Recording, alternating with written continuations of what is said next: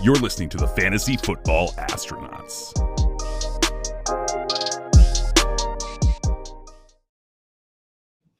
Hey, everybody. Welcome back to the Fantasy Football Astronauts. My name is Daniel Harms. I'm a film analyst here. With me today, I have a guy who really needs no introduction. He's one of the best hype men in the entire fantasy football realm. He's the guy, you guys, you, you see him, you hear him on podcasts. This is Derek Brown of the Fantasy Pros. Please let everyone know what you're working on coming up and how they can see you and hear you and, and everything. Well, first of all, Harms, thank you for having me, man. Um, this is going to be a blast. Uh, we've been trying to get this together for a minute, man, mm-hmm. between... um. doing a podcast together, or hell, just sitting down watching film. And, yeah, right. uh, you know, life, life has a way of throwing potholes uh, in, in our direction. So uh, I'm just happy to be on here and talk about all these rookies and stuff and the landing spots and chop it up with you, dude. But yeah, um, all of my work can be found, obviously, at Fantasy Pros. Uh, I've got ooh, about almost thirty skill position player uh, profiles up inside of our Dynasty Rookie Draft Kit, which is live on the site. So you head over to fantasy pros dot com slash N F L, scroll down to the right, you'll see the link to get to that homepage, and there is so much stuff in the inside of that kit. Whether you um, are doing a startup, whether you're looking for trade advice, whether you're looking for stuff about these rookies, um, I went through all these skill position profiles and I updated basically Outlook, landing spot, got into some contract talk for all of those. And as well, man, I mean, look, we got bet the best ball draft kit just dropped. I'm on the podcast. I, I was on the Dynasty podcast last week.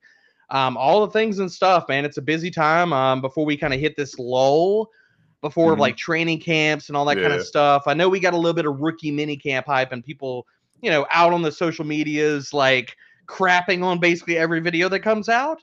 But I overall, it's a fun time of year, man. Yeah, so what I really just heard is I need to step up my game for my content that's coming out, because all you're doing is just continuously pumping out content. But just so you guys know, we are have the two thousand twenty-two Rookie Guide that Fantasy Football Astronauts will be getting a landing spot update in the next couple of weeks. You can find that at the f f astronauts dot com, along with all of the videos that I do myself. They go on YouTube and everything that's gone out there. They're big breakdowns. They got, we're going to have more analysis, analytics. Everything's going to be coming together on the Fantasy Football Astronauts page. It's awesome. You should definitely check it out. But now we're going to get to what we came here to talk about today, because this is the update for everybody out there. We know that your rookie drafts are coming up if they haven't already started to creep up on you in the next day or so. So we're going to talk a little bit about some actual landing spots for these rookies, how they're going to impact our own views, how they impact yours, and what you can really take away from the entire process of getting to a new N F L team, putting that work in before week one comes in. We're going to start off with our running backs and wide receivers and work our way into quarterbacks and tight ends, and maybe we have some interesting stuff to, to throw in there every once in a while. But the first thing that we're going to talk about is a couple of our favorite day one and day two players in the landing spots that we don't necessarily like, like our uh, players that we may have liked coming out, but their landing spots weren't great. So give me a couple uh, off the top of your head. So uh, the, the first one off the top of my head, and this is not so much like, I guess, like that I don't like the landing spot. I just don't like the pick in general. Yeah. Um, I feel like the landing spot was okay, not great for him. John Metchie um, mm-hmm. is a player that I wasn't a huge fan of. Could not understand. Well, it, you hear Nick Caserio come out and talk a bunch of ridiculous bullshit, and you kind of see why they made the uh, the locker room and culture pick. Mm-hmm. Um, but with Metchie in Houston, I was hoping that maybe he was going to land in a situation where improved quarterback play, things of that nature, could elevate his game, or at least like on a high-powered offense. So, because he's not a sexy player to me. Like if you look at like his entire college resume, college profile, you're hoping that he would have landed somewhere. And yes, like there's targets and there's opportunity there for him to, to get volume and get it early. Like when you're competing against Nico Collins and Chris Moore's of the world and stuff like that, obviously, yes, you could earn targets. But for Metchie, I was hoping he was going to go to a high passing rate team, a good, uh, at least if you're hoping for him in rookie drafts and the second round draft capital, I was hoping that it was going to be a place that was going to help him elevate his game, whether through passing volume or the quarterback play, because Metchie himself is not a, a, a blow your socks off elite talent kind of guy. So, I mean, if you were a John Metchie guy, or you're at least hoping that with this draft capital that something good was going to come out of it, it's a little bit less than sexy. Yeah, I, I understand that. I was much higher on John Metchie coming out. Personally, I liked his his film, his route running ability, his speed. I think it's underrated, mostly because he's next to Jameson Williams. But the landing spot isn't great because, again, we're talking about a guy who is going to be placed in the slot right away. You have Brandon Cooks and you have Nico Collins there. Those are your two starting receivers there, in my opinion, and he's going to slot in as that role, the slot guy. And in a higher volume passing offense, it would have been really kind of perfect to get some of those targets in that situation where you're getting more three wide receiver sets and you're getting more of the high volume passing with the quarterback play. So it's unfortunate because he's not going to see the field as much. I mean, you never know. Their defense is bad, so maybe they end up throwing a ton anyway. But I like Davis Mills a little bit. I'm hoping to see him get a little bit better.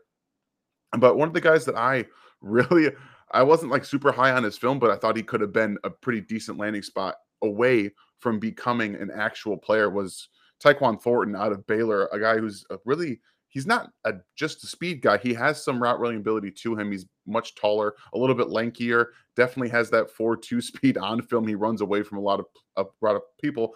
He lands in an offense that just drafted two more running backs to fold into their seven running back room. And not only did they, do they want to only run the ball, they have Mac Jones as their quarterback. And you, you, I know that you want a deep threat. I know that you want a deep threat. Everyone, everyone does. Speed is at a premium in the N F L. Mac Jones can get it some areas down the field. He's just going to have to wait a little bit to get it to him there. So it, it's a little frustrating for him. The draft capital is nice, even though he probably wasn't a day two player, in my opinion. But the Patriots went traded up with the Chiefs to get him, and they see something specifically there to help their offense with a bunch of intermediate to short area route runners. And then you have a guy who now can take the top off, and they're hoping that that can unleash a bit more of their maybe play action game. So uh, I'm not a huge fan of it because I don't see him being hugely fantasy relevant in that offense. There are other places that he could have landed, Green Bay uh, mm-hmm. specifically, and some places like that that could have really helped that. Yeah. I mean, the, and I think a lot of that is just, I, I mean, with Tyquan, I never projected him as a second round player um, yeah, at all. Like I, I, I put like maybe a late th- round three grade because considering what he did at the combine. Mm-hmm. Um, but I, th- I skill wise, I put him more as like an early fourth. Um, so mm-hmm. to see him go in the second round really surprised me. And I'm with you. Like, uh, y- you see all these different teams. It's kind of like the Tennessee Titans are where, you know, veteran wide receivers go to perish. Mm-hmm. Well, I, I, I mean, basically any young wide receiver goes to New England for the same reason. Like they're, it, it they're not going to get fed targets. They're not going to be a priority. It's system over everything. He's going to be in a rotation with a ton of other guys. Um, whether you have the Devontae Parkers of the world, Nelson Aguilar, good Lord. I don't know why he's even still there because Tyquan's going to play the same damn role that he's mm-hmm. supposed to be playing. Um, so yeah, I mean, it's, it's basically, if you were a Tyquan Thornton lover coming into the draft season, this was nightmare fuel. This is exactly what you didn't yep, want to yep. happen. Um, but there's a lot of these guys on day one and day two that I really like this spot, uh, really like their mm-hmm. landing spot, um, as opposed to maybe some of the consensus. So just going through this question was a little bit interesting for me, and not so much a guy that I was so high on it. Actually, I was lower than consensus, but I want to bring him up here, Harms. Is George Pickens. Mm-hmm. Um, I, I understand why people are encouraged by the landing spot. I, I get the, the pathway to that, okay? Like, you go with the narratives of, okay, maybe Pittsburgh's just done with Chase Claypool. They're done with off the field, what have you, or even some of the on-the-field stuff that he's mm-hmm. done. That that could happen, okay? But we talk about range of outcomes, and you want to discuss, like, okay, but the what-ifs, and, okay, what if they're not done with Chase Claypool? And when I looked at, like, some of the metrics from last year and trying to understand, because it's it's like they have Diontae Johnson, they have mm-hmm. Chase Claypool, they got rid of Juju or Juju Smith-Schuster walked out the door. So it's like, who's going to play the slot in this offense? It's like, from the numbers that I'm looking at last year I'll, and and effectiveness, a lot of people are saying it's going to be Diontae Johnson. I don't think so. I don't think that at all, actually. I think they're going to go power slot and they're going to yep. put Chase Claypool inside. And so if that's the case, there's also a, a range of outcomes where your top two uh, easiest completions, like on the field, as far as like not only just a talent perspective, but drawing up easy plays. You have Diontae Johnson, who could separate easy on the outside. You have Chase Claypool, who's going to be a mismatch for every damn nickel corner that he comes up against. Those two options are more, more intriguing to me than George Pickens being the third. And if we want to play range of outcomes, like I keep kind of alluding to this, What happens if Diontae Johnson doesn't leave in free agency, Harms? Mm-hmm. What if he re-signs? What if Pittsburgh yeah. doesn't have to give him the bag? They give him a good contract, like a good contract that they can get out from under in two or three seasons, but it's a lot of money, okay? If that's the case, and the team isn't done with Chase Claypool, like they're not just taking out the shovel and burying him out back like everybody thinks they are, could this have been a really bad landing spot for George Pickens? And people are puffing it up and reading too much into it. So I definitely understand that viewpoint. I actually think you have two guys that can play power slot in that offense in Claypool and Pickens, because Pickens doesn't yep. necessarily create a ton of separation on his own, and he's still coming back from nope. the injury. So if you want to get him in a position to succeed, you have Claypool, who's been in the N F L now going on his third year. So he can figure out maybe how to play on the outside if you, you want to go that route. You don't want you don't necessarily want to slot Pickens into the you have to win now as our X receiver, because he's not going to do that. Mm-hmm. He will not do that. That's not his game. But you can you can have him going downfield against some of these these slot corners and safeties in the N F L. I think you might be able to find some success there. But the one of the re- other reasons I liked the landing spot was because we know that Mike Tomlin kept Antonio Brown his crazy under wraps. Like And from the, the off-field stuff with George Pickens, we don't know what, what that is, but we knew we know he's kind of a hothead. We know he's kind of a hothead. You think he's going to be able to keep his crazy under wraps? Is that where we're going? I don't going? think he's like nuts, but I think that from a point... Did you watch the video of when he got drafted? I did. I he tried. looked like the Grinch, like peering no, over Whoville. Like, it, it really just, weird. It was so weird, man. It's like, he's like postured up like... I, I, will, I will I'm say like, it. What are we doing here?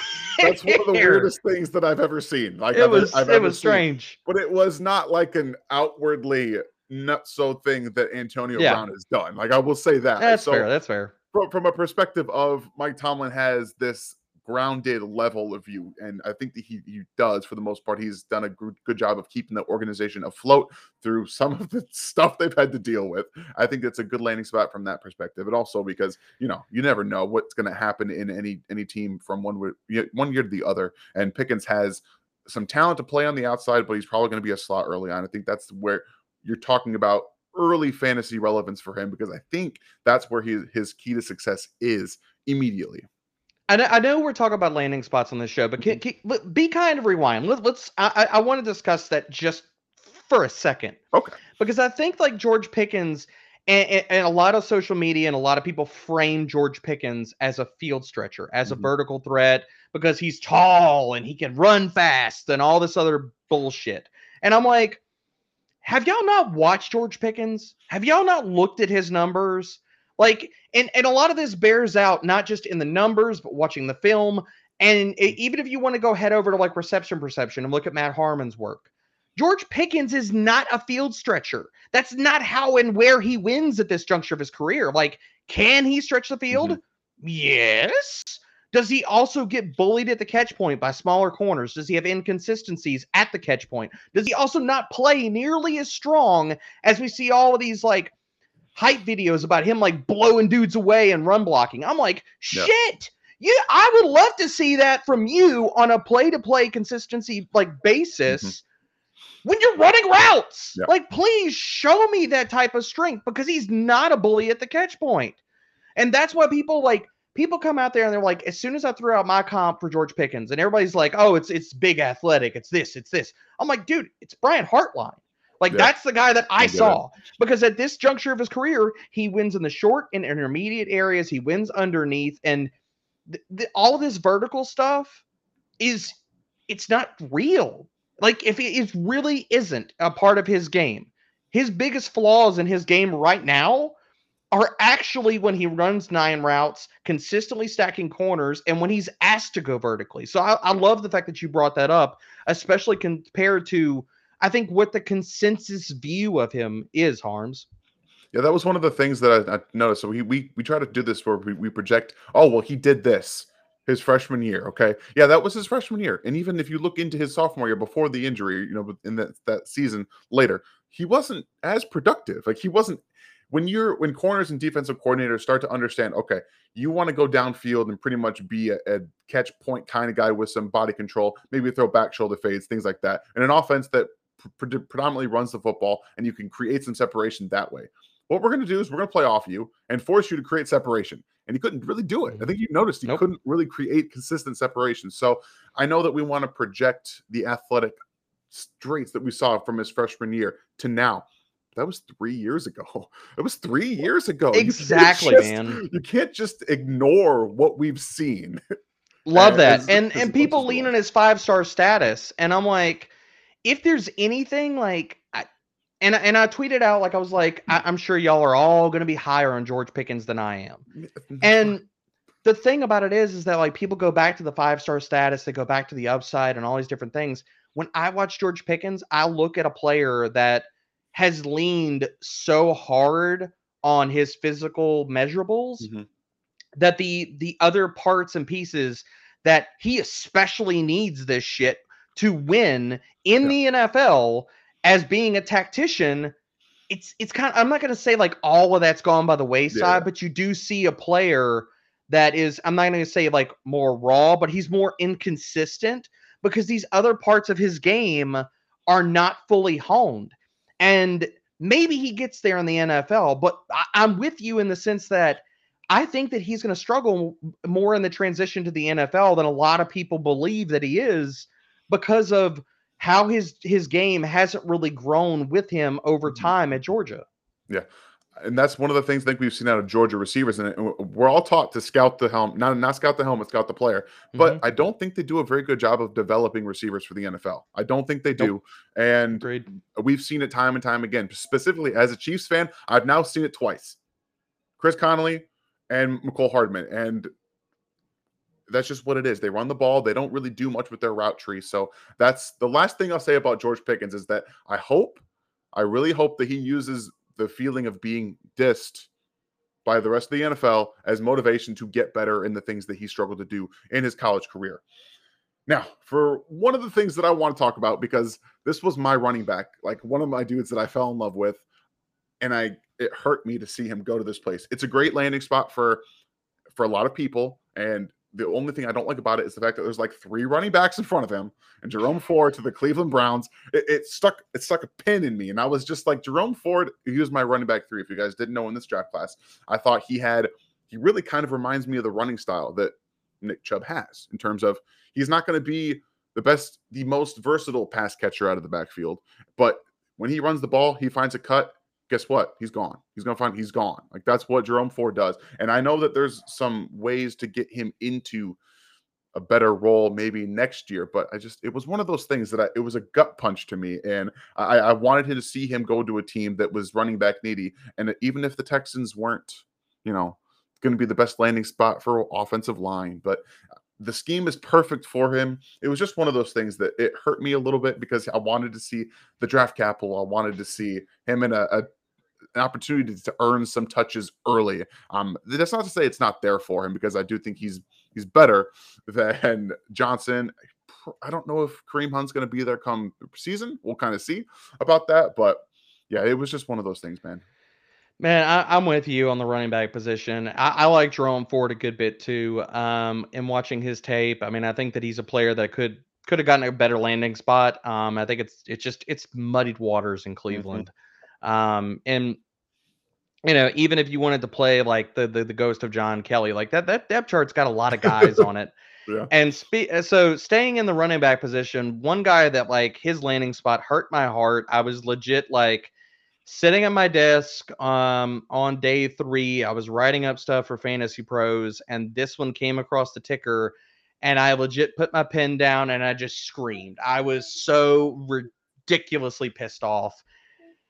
It, why did the Patriots hurt me? Why did they take my dude, Pierre Strong? Like, that was yeah, the yeah, yeah. most head-scratching, like, what in the hell is going on here? Pick. And I mean, dude, I think that like we've talked about two Patriots picks yes. already into the show. Yep, yep, Their yep. entire draft was just a quagmire of what the hell are you doing? And I kept making jokes, but I was like, this is ridiculous, man. Like they're just drafting a bunch of athletes and stuff. Mm-hmm. Like I don't know how these guys are going to fit into their scheme. And Pierre Strong, I loved him. I kept talking about him like out on social media, and I was like, he is the discount version of Breece Hall.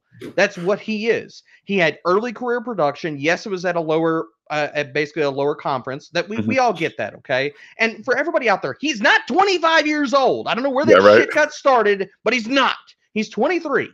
So just we can we can clear up some things. But it hurt me, Harms. It really, really hurt me. One, because it's frapping New England, and they're probably going to, like, redshirt his ass this year, and he's not going to get any kind of playing time. Number two is he was one of the best inside-outside zone runner in mm-hmm. this freaking class. Or you can make a, a case, an easy case, that he was top two, top three.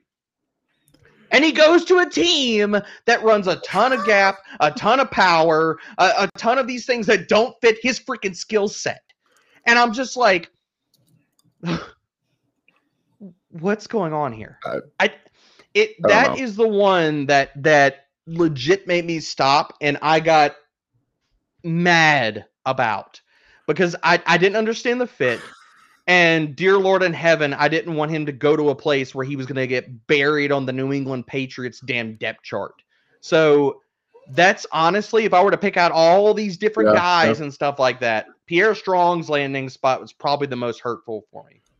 I can't, not even that. They doubled down and they got Kevin Harris later. Yeah. Like, they went ahead and, and they have, I can name five guys, no, six guys in that running back room right now. Mm-hmm. Six running backs. Yes, I'm including J J Taylor. He does exist. Just because he's small doesn't mean he can't play.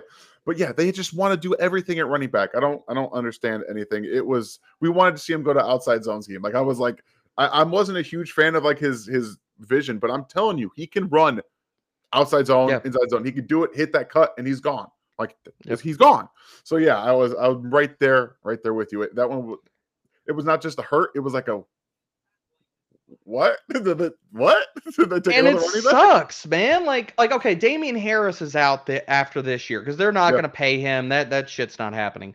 But like, Ramondre Stevenson's still there. He fits their run game scheme. James White just re-up for two contract, years, yep. so he's going to kibosh the passing the passing downs. Mm-hmm. You know, like, wh- where's the path for Pierre Strong to like just ascend in this yep. backfield? It's it's really tough to envision that, especially inside of this offense. And I was like, because he's such a weird fit for what they've looked at as far as the position and, and what his skill set is, it, it got me thinking, like, is this team going to evolve and start utilizing s- some more zone concepts in the run game? That's, that's the only yeah. thing I could think of. But then I'm like, I feel like I'm grasping at straws just to hold on to hope there too.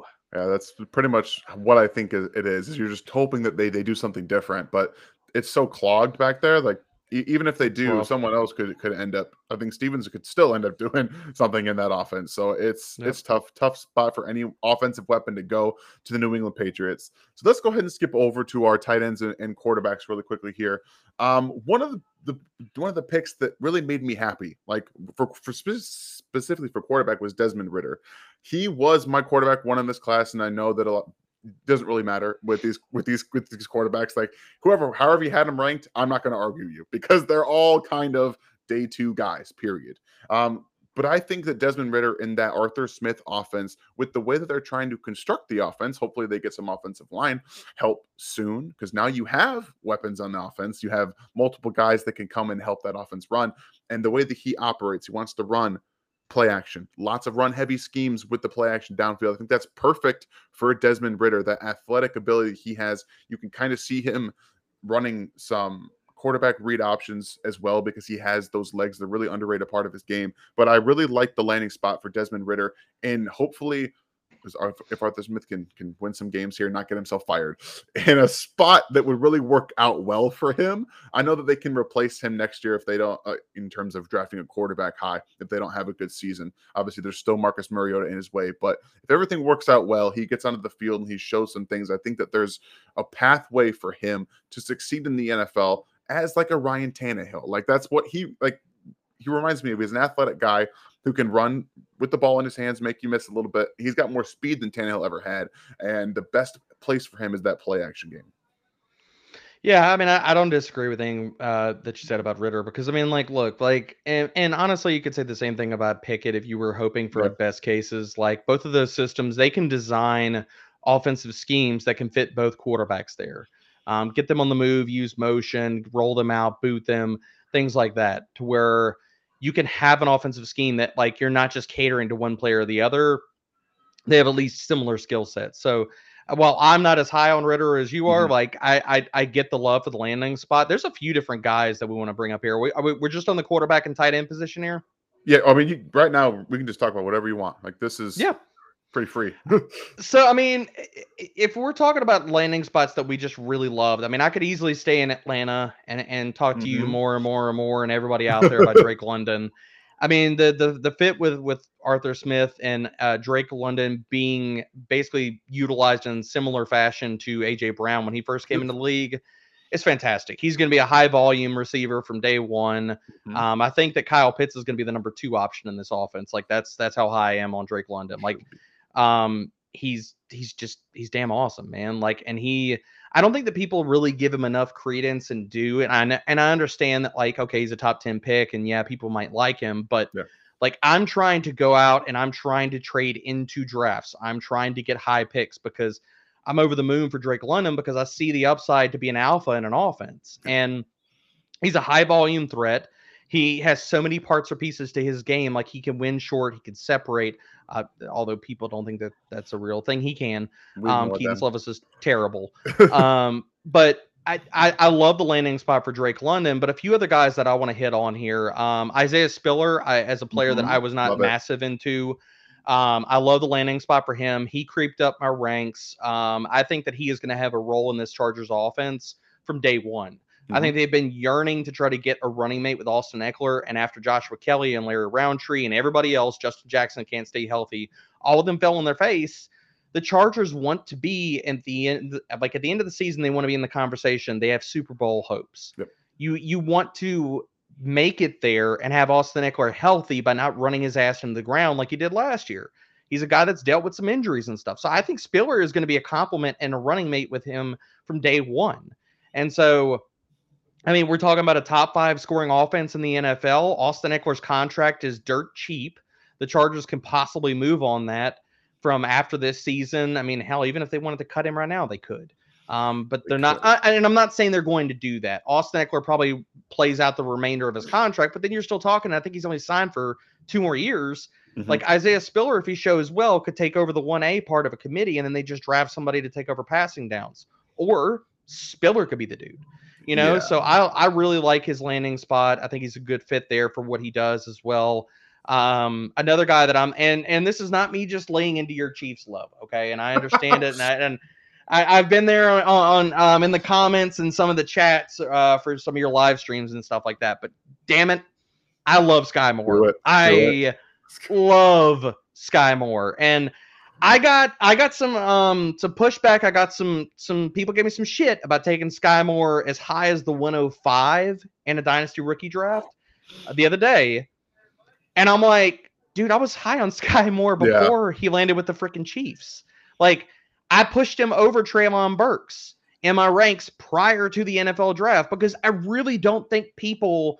I think that okay, everybody's out there and everybody's got to have takes. We all got to have takes. And people are like, they're pushing back on the hype of him going to Kansas City. Mm-hmm. And they're talking about Juju Smith-Schuster. And I'm like, can, can we please talk about the fact that when was the last time Juju Smith-Schuster was actually really good? It's been more than Four a minute. Five years ago. And, and there's only so much of that shit you could put on Ben Roethlisberger. I'm sorry. Like, there is. Because Diontae Johnson said, hold my beer. Like, he was perfectly fine. The entirety of Ben Roethlisberger wilting away into dust. And Juju wasn't. And Juju, a lot of this, like you look at all of his metrics, his yards per route run have fallen every single year. His yards after catch per reception have fallen over the last four years. I think Skyy Moore can walk into this offense and be the number two option this year.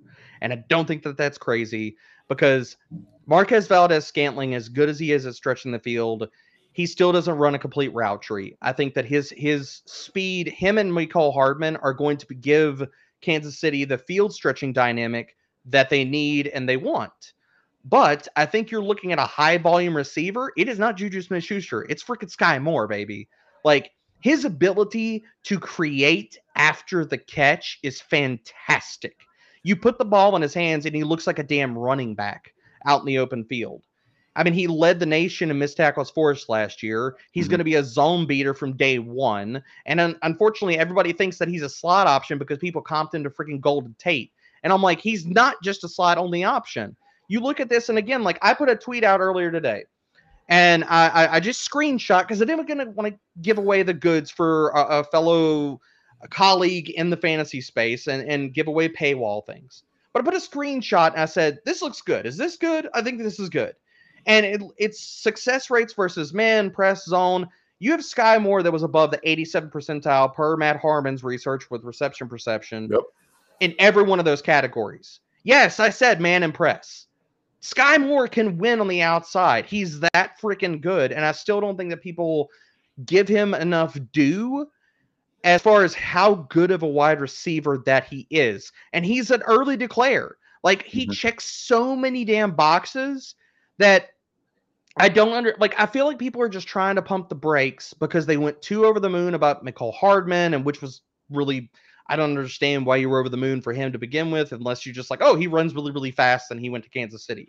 This is a totally different, different, different, different, well, let me say it again, different set of circumstances and different skill set. Skyy Moore is going to be freaking awesome. I, I just cannot wait until he lines up week one and he breaks two tackles and he blows past somebody for a long damn touchdown. And then everybody's like, oh my God, we didn't hype him enough. I have my own concerns because I, from covering the team, I, I know that the playbook is extremely difficult to learn. So mm-hmm. I don't think he's going to come in day one and just be the guy. I would love to see it happen. He has the talent to do that. Now it's all about learning where you need to be on the field, having Mahomes trust you, all that stuff does play into it. I think that he has all that talent again to do everything that you just said, because the only only thing is that you're coming up two spots of two levels of competition. And I know that he got hurt in the Michigan game, but even before he got hurt, he had some issues getting open against some some of the press that they had. It's all a learning curve. He's going to have a little bit of a curve, but he, as soon as he figures it out, he can do everything. He, like I said, he can play on the outside. His it's the release package and the hands together. It's you, you these receivers come into the N F L and they don't have the the vast amount of releases that Skyy Moore has. They don't have the quick mm-hmm. hands that he has, which is why they can't succeed on the outside. And that's why they have to bump small guys like on, back into the inside. Elijah Moore plays on the outside. He's a smaller guy, quick hands, lots of releases. He has all of those. Skyy Moore has all of those things. He has it all. So he'll figure it out. Once he does this, people are going to be in for a, a world of hurt. He's going to be, and that's why you took him with one oh five. It's a dynasty draft. This is not yeah. redraft. This is you getting him on your team for good. Like, that's what this is. That's why you do that. So I I'm mean, my totally... whole thing is that, like, you get past like Drake London, and I think like Jameson Williams is in the same tier as yeah, London. Yeah, yeah. A lot of people view him very differently, but like, I think you can make a case, like we're talking about earlier. You can make a case for A, a lot of different orders on how you want to parse through these guys' skill sets, their upsides, their landing spots. And really, once you get past, like, I mean, honestly, I think dynasty rookie drafts kind of start at pick one oh three, one oh four. Yeah, and that. After that point, you can make a case for whichever guy you like. You know, like, I can make a case that I could shade Jameson Williams and say, like, look, like, T J Hawkinson's going to be there. No, Chark is not going to be there, but mm-hmm. Amon-Ra Saint Brown, DeAndre Swift is going to be there for the next few years. You know, if I wanted to make that case, you know, so like Garrett Wilson, can Zach Wilson support multiple guys? Like, yeah. there's so many yeah. different ways to parse through these guys. Like, I'm going to bet on talent. And we're talking about, like, you're betting on talent and situation and all these different things. Shit, man. That's just, I, I, I, again, we probably need to move on, but, but I consider and talk about Skyy Moore for another ten, fifteen minutes. You and me both, because that, that was, I mean, I watched him. I was probably a little bit lower than consensus in terms of his draft capital. I thought he was going to go where he did a little bit later. But again, the tools are there. I, I have some questions about him transferring to the next to two levels up, but that's, it's all learning, learning curve. And I'm, I'm, I'm confident. Well, and I think the other thing, we still haven't seen the best out of him as a guy that, like, basically, if you, and I went back, and this is how, how deep in the weeds I got Harms. Like, I was watching twenty eighteen Rivals videos of him at a Rivals um, high school camp, which nice. I was like, holy shit, this dude could have been a really good corner too. But he yeah. came out of high yeah. school having never, he never played wide receiver at all. Yeah. And legit yeah. stepped onto the field at Western Michigan as a true freaking freshman. Didn't redshirt, as a true freshman. and did everything he did, yeah. never playing wide receiver ever to that point. And so, like, I think there's still another level. Like, you're talking about his adjustment to the N F L. I think that there's still a, another level to his game that can be unlocked just as he plays the position more, and he gets even better coaching. That's so, like, this is the I, perfect spot for him to learn too. Like, I think that he, we haven't seen the best of him at all. I'm as a Chiefs fan, I'm hoping, I'm, I'm hoping you're right. And like, I think that there's another level too. I'm, I'm more trying to temper my own expectations, because I've gotten burned by receivers, so I'm just trying to keep the level-headedness here. I get it, I get it. Well, you know, like you, you told me about the hype man and stuff like that. Like, there you go. It's you know, we, we we go into skill sets and stuff like that, and we spend so much time looking at how these guys win, um, how they could translate and stuff, and then you know, I, I think people kind of like blow that out the window whenever they get landing spots or. or what have you, or, or, you know, after the N F L draft draft dust settles, man. So, no, I mean, I, I, I'm in for it. I, I'm here for, for Skyy Moore to be awesome.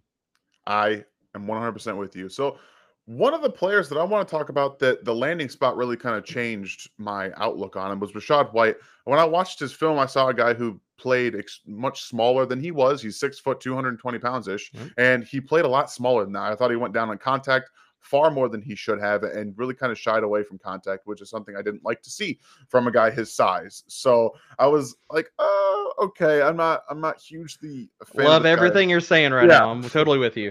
And then I saw him go, you know, to the Tampa Bay Buccaneers, and you know, the offensive line that they have there, even without Tom Brady, whenever he eventually retires, which I imagine this year, but who who knows? Who cares? It's in place for running back success. That's what it's there for. And for a guy who does shy away a little bit from contact and doesn't necessarily read the tackles as well as he could have, for Leonard Fournette, the future up and down, don't really know. And I do think that he can come in and be a pass-catching back immediately in that offense, even though Leonard Fournette has done that only out of necessity because everyone behind him sucked. They couldn't do anything. They kept dropping the ball, as I've heard you phrase it, iron pan hands, all the way throughout that entire that entire backfield. And even Leonard Fournette was given that role as, as an iron pan hand guy before last year, I yep. think. So there's a lot of work to be earned in that offense, and we know Leonard Fournette's not a, a breakaway runner, not anymore, not since mm-hmm. L S U. That's not his game. Rachaad White has a little bit of, the, of that to his game too, and I think that in, behind this offensive line, you could really see him forming out a, kind of like a James Cook role in terms of what they're going to do with him in Buffalo, passing down a guy who's going to take some of the carries and maybe break off a few big runs. I think that can be a very similar aspect to the trajectory of we're seeing with James Cook, who people are really taking extremely high along with Rachaad White. So it, it changed my opinion of him a little bit just because that offensive line's built for success. Yeah, I mean, I, I like the landing spot. Um, the, the one uh, avenue I'll push back a little bit on White is I, I bumped him down a little bit in my ranks because I am worried about his path to the field. Like, if he doesn't, if they roll back like all-time Lenny, and Lenny's getting like, yeah. you know, sixty-five, seventy percent snap share, the worry for me is that Rachaad White is entering the N F L as a twenty-three-year-old rookie. And, mm-hmm. and I let's, let's get this out there. I don't give a crap about that for running backs, in the sense of we're playing these guys in Dynasty for their first contract. So I really don't give yeah. two shits if you're twenty-three or what you're entering the, the league in. Because for these, the, they're not first-round guys. They're, you, we're, we got them for four years, yeah. period. Yep. And you're probably getting out after like year two before they get to three and four, and then you can't get rid of them as easily in Dynasty. But that in comes the concern for me with Rachaad White. Is that it. Lenny just re-signed a three-year deal, mm-hmm. and we're talking about a twenty-three-year-old running back on a four-year rookie contract because he got picked in the middle rounds. There's a range of outcomes where Leonard Fournette could be there all three years. Now, is that likely, or is that possibly? I mean, he's probably gone after a year or two. Like, when the dead mm-hmm. cap money flops over and they can cut him and stuff like that, that's probably the case. But there is a range of outcomes where Fournette stays there for three years, and then you're looking at Rachaad White's the new A J Dillon. Basically, he gets one year, maybe as the backfield to himself, or he's the lead in the committee, and and that's that. So I, I got a little bit of concerns about Rachaad White and that range of outcomes, so I pushed him down a little bit. Um, my board, but there's two guys that I, I, I'll bring up here that I wasn't high on, or as high as maybe consensus. Um, it, one of those being James Cook. I was not mm-hmm. really high on him entering the N F L. Yeah. Like um, you, you talk about guys, like we're talking about Rachaad White, which I love that you brought up that he's not, I, I was surprised by how well he tested, to be honest. Yeah, um, me too. I thought me that too. he was, I thought he was more, um, I thought he was more fast than quick. Um, and his, his hips are pretty stiff. He runs upright. Yep. Um, he looked like a poor man's DeMarco Murray to me, like when I watched him on film, like he's just an that. upright runner. Um, but with that, I, I, I wasn't a huge Rachaad White guy, but the other guy that like, I wasn't a big James Cook guy. Like he's smaller. He runs to his size. He falls down at shoestring tackles. Yep. He's got burst and he's got straight line speed. But I had to bump him up in ranks because, and this is not just like a Clyde Edwards-Helaire kind of thing, like, okay, landing spot and draft capital and what have you, but he does have ability in the passing game. Yeah. And even if he is a sub back, and I keep bringing this up and people are like, well, he's only going to play on passing downs. This offense is going to throw at a top three Run. clip in the N F L. So I don't give a shit if he only plays on passing downs. Yep. They're going to throw the ball on sixty percent, mm-hmm. sixty-five percent of their plays.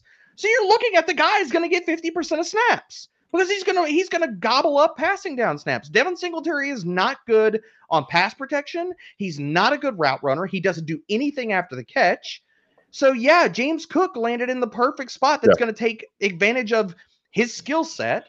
It's a top three to five offense in scoring. He's gonna have touchdown opportunities, and he has the upside to be Devin Singletary of last year. So I had to kind of changed some of my priors. Like I might not be high on this guy, but second round draft capital, if he'd have gone to the third or fourth, maybe I'm like more pumping the brakes.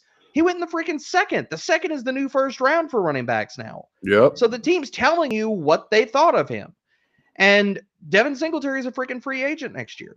So yeah, I bumped up James Cook a bunch. And this is not just an overreaction of landing spot, but another guy I'm going to bring up here is, and I think we talked about him in D Ms, Treylon Burks. Yep. I was not yep. really high on him coming in. I just talked about, I had Skyy Moore and some other guys ranked above him. And this is not me trying to throw out hot takes or be edgy and different. And do, do, do, do, do, do, do. But I'm like, Treylon Burks, his skill set, he just landed in the perfect spot to put to, to, but if he's going to succeed in the N F L, he just landed in the perfect spot to allow him to possibly do that. Yep. Because, like, people that l- watch his film and his game, his numbers are fantastic from college. Like, he is an analytical darling. Mm-hmm. And that's where it's like, I try to marry the two parts of this, like, look at the numbers and look at the film and try to marry the two to get a, the best overall picture we can, or at least that I can try to surmise on a player's skill set. And it's like the numbers and the film don't match on Treylon Burks. Yep. They just don't. Like he he basically was told at, at Arkansas, you you had pop passes, you had used the, they used him on screens, they used him out of the backfield. Um, he was told to run to space, run to space versus zone. He wasn't even running real routes, so his yep. route running is a projection. His release is off the line. He played slot, are a projection. You're hoping that he learns all these things. Okay, well, Tennessee kind of like made the easy game plan for how you kind of transition maybe a guy like this. And I'm not saying A J. Brown, because I think actually A J. Brown was more refined yeah, and actually a little bit better of a route runner than Treylon Burks was. But you also have a guy that, for all of the great things we talk about Treylon Burks, he's not this tackle-breaking machine that people think he is. Like he he didn't lead the nation in, in broken tackles forced. That was Skyy Moore. He didn't even come in like in the top five. Drake London no. actually was more of a bully after the catch. Treylon Burks just ran away from dudes, and that's fine. But you look at how he's going to succeed in transition to the N F L. Yeah, Tennessee is the perfect landing spot. So I had to move him up in my ranks because this team paid up with the capital. They traded away um, A J. Brown and then said, look, we're going to w- roll you into this. You're going to get probably one hundred ten, one hundred twenty plus targets in your rookie season. You're going to have to be the number one in this offense because Robert Woods is not that at this point in his career. His numbers have trended. Even if he wasn't coming off injury, I would still tell people the same thing. So as far as like, was I low on Treylon Burks walking into this process and walking into the N F L draft? Yes. Yeah. Am I still a huge fan of Treylon Burks? No. Is he put in the best possible situation if he is going to hit and be a success in the N F L level? Is this one of the dream scenarios that people should have been like, okay, okay, please, please, please, please, Treylon Burks, please. Ah! Yeah, this right. is one of those. This is it. This is one of those. And not even just that, he would have had to work for some targets with A J. Brown. There, you had to hope that he got somewhere else. And um, Titans come saying that we're going to trade away this guy. So mm-hmm. the targets have to go to him. They don't have a choice. They're going to continuously nope. find a way to get him on those in, inward breaking routes, those digs down the field, and just let him work in space like they did with A J. Brown. At the very worst, it comes out he's a very heavily involved guy who just gets a lot of passes downfield, has a chance to break one every now and then. And that's perfect for him. It's perfect. So I'm going to end this with a couple of, a couple of tight ends, actually. One, the guys that I was not a fan of, even on, you know, the line, the landing spot specifically. He was really a, a draft Twitter darling. Jelani Woods, tight end out of Virginia, the the darling. Everyone was like, "Look at this guy. He's got a ten. He's, he's a, an R A S of ten." And then I watch this film, and I'm like, "No, no, he doesn't." He, he doesn't. No, you're right. You're right. He does not play to his testing. No, he's not. He's a huge guy. Don't he's. You yep. know, it's funny. He went to the exact team that I comp the, the of the player that I comped him to, Mo Alley Cox. He is a big dude that doesn't move very well. They can go get the ball down the field. Like Mo does that. Yep. And he but the, the only difference here is that Jelani can block his ass off. He will move dude. people. He will get in your face and shove you to the ground. And that was what I guarantee you Frank Reich saw and was like, I want that guy. I don't care what we yep. have to do. I don't care how many tight ends we have on this roster, because they have a ton, by the way, and they want to use all of them. They have Mo Alley Cox, they have Grayson, now they've added Jelani Woods to that. The the if you were hoping that he was going to get a spot where you get volume, it is not in Indy. The Colts are not a spot where you're going to get a lot of tight end volume anyway. Matt Ryan doesn't really target tight ends anymore anyway. So even with he was kind of forced to target Pitts last year, like he was forced to. Their wide receivers were terrible. So the landing yeah. spot for me kind of hurt with, with Woods. I wanted to see him go someplace where they could use him a bit more to help with his projection in my mind. And the one tight end that I really, really loved the landing spot was Cole Turner. There's not much in front of him. And if you guys don't know Cole Turner, he's a tight end out of Nevada who every time you watch him, he makes at least two to three difficult catches. Like somersault, the dude's falling over on, on his side, catches, and just finds a way to come down with the ball. Logan Thomas is in his way. He's older. He's already been hurt a couple different times in the last couple of years. I think the pathway for him to get early touches in an offense with verticality, because he does like to catch the ball down the field and can with his ball skills with Carson Wentz, is a good opportunity for him. And so I really liked the landing spot with Cole Turner.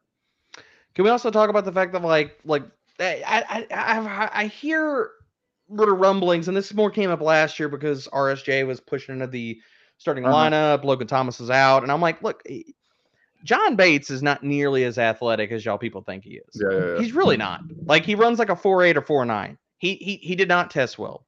These are not the type of tight ends. These these, these are not the tight ends that you were looking for. Right. You You want athleticism, people, yeah. and and that's that's why I, I do gravitate still to Jelani Woods. But that yeah. also, like, if we're gonna bring up a few landing spots we st we still like and we hate, yeah. um,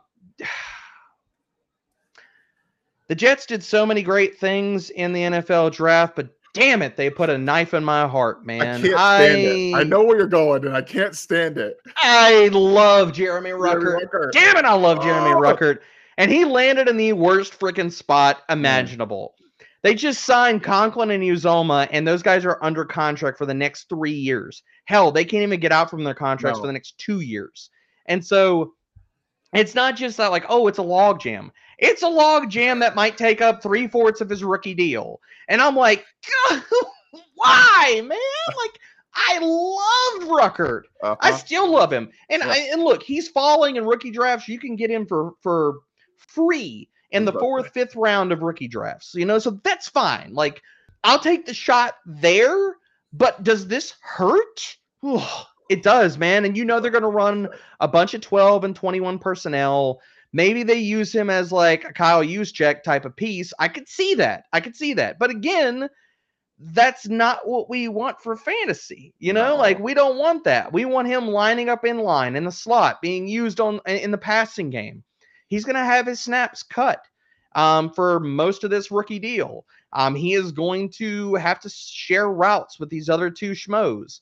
I hate it, man. I hate that landing spot. Um, so I, I do need to get get back on the good foot, and and yeah. I, I know we're we're probably about to get up out I'm of this piece, note, but yeah. one guy that I know we both really liked, and he did the things that you want to see him do coming from a small school. I know where you're going. I know. He dominated. He crushed the competition. He he was top, near the top in yards per route run over the last two years.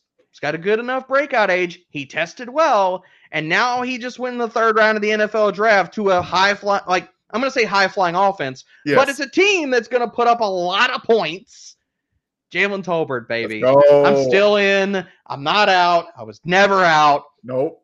So here for it, man. I mean, look, I get that Michael Gallup is there. I understand that. I do. Okay.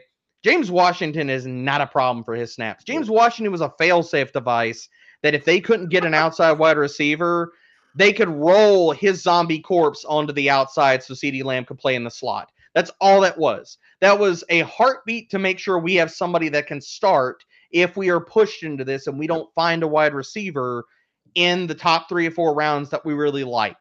Jalen Tolbert is that dude. If he would have gone to a bigger school and had the helmet that would have allowed him to get better draft capital, yep. he should have been drafted over John Metchie's ass. I'm going to say that. Because John Metchie, for, for all the things, and I get it, he went to Alabama and one other guy went to South Alabama. That, that, that, that, that That's fine. That's fine. Jalen Tolbert still did the things that you want to see out of a small school guy. And when they played up against competition, better competition, he freaking dunked on Tennessee the whole damn game so long. So good. Okay? And proved that he could be a number one in a passing attack at the collegiate level. John Metchie never did that. He had it served up to him on a silver platter. And basically Alabama said, okay, all the dudes have left the building. Okay, we got Jameson Williams coming in. Here's your option. If you want to be the guy, here you go. Here's silver platter. Here it is. Here it is. And Jameson Williams was the dude. So I, I'm still, I'm, I'm grabbing Jalen Tolbert everywhere I can. Um, I mean, this is not so much shade to Michael Gallup, but Dalton Schultz is only on a one-year deal. He yep. could be out after this. They also drafted Jake Ferguson. They could just roll in a, a decent enough tight end starting next season. And then you're looking at a starting trio of Jalen Tolbert, Michael Gallup, and CeeDee Lamb, and it's like, okay, let the best guy earn his targets.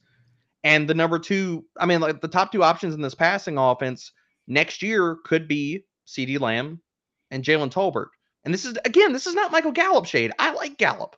I think he's a good N F L player. But we can't discount the fact that Jalen Tolbert's also a really talented dude as well. I love it. And I, I honestly, I think he has a chance to come out camp as the number two guy. Because we, I assume yeah. Michael, Michael Gallup starts on the P U P list. I don't think he's going to be ready. And I also nope, don't agreed. think he's as good as, as Tolbert. I, I think Tolbert's a more polished route runner. He can get open. He can do more after the catch than I think Gallup ever could. So I'm, I'm in, firmly in that plateau. I love it. I love the landing spot. He's going to be a guy who starts to go at the beginning half of your second round rookie drafts before the end of the season. I can promise you that. Thank you so much, Derek, for being here with me today. This was awesome. It was so much fun. Maybe we'll talk about the next, uh, the last thing we were going to next time, because that one's a fun one that we can probably go back and forth on. So once again, thank you so much. Let the people know what you're going to be doing next. Oh, man. Uh, so I'm updating uh, all of our player notes and things like that. So if you head over to Fantasy Pros, you're looking at rankings and stuff, and you want to find out about a player, maybe some of these rookies that you haven't dug into just as deep, and you're getting back into dynasty season, you're thinking about best ball and stuff like that. Um, head over to the rankings. You'll see all these breakdowns. Again, the Dynasty Draft Kit is live. The Best Ball Draft Kit is live. So this time of the year, that's what we're all doing, people. We're doing startups, we're doing rookie yep, drafts, and yep. we're getting into best ball right now. So we have all the content that can get you ready for all of this stuff, as well as if you if you get signed up with Fantasy Pros today, you can head over to the Discord and ask me questions literally twenty-four seven. People are tagging me in questions and asking me about their startups and all this kind of stuff. And this is not me sitting here like shading any of that. I love it. I love getting asked the questions, and I love trying to help people any way I can, man. That's why we do the content. That's why we do the film grinds. That's why we dive into the numbers. So You can find all of that stuff over at Fantasy Pros. Tune into the podcast. And yeah, dude, that, that that's all the things and stuff I can plug for today, Harms. There you go. Um, awesome. Again, man, thank you so much for having me. This has been awesome. I love talking football with sharp people that know their shit. Um, so this has been awesome. Thank you so much. You guys heard him. Be sure to go ask him questions twenty-four seven. He didn't want to sleep, so he'll answer all your questions. Make sure to do that. Uh, thank you guys for tuning in this time. I will have more film coming up as we go through the offseason. There's going to be lots, lots, lots, lots of film for you. So make sure to tune into that. You guys have a great day, and we'll see you next time.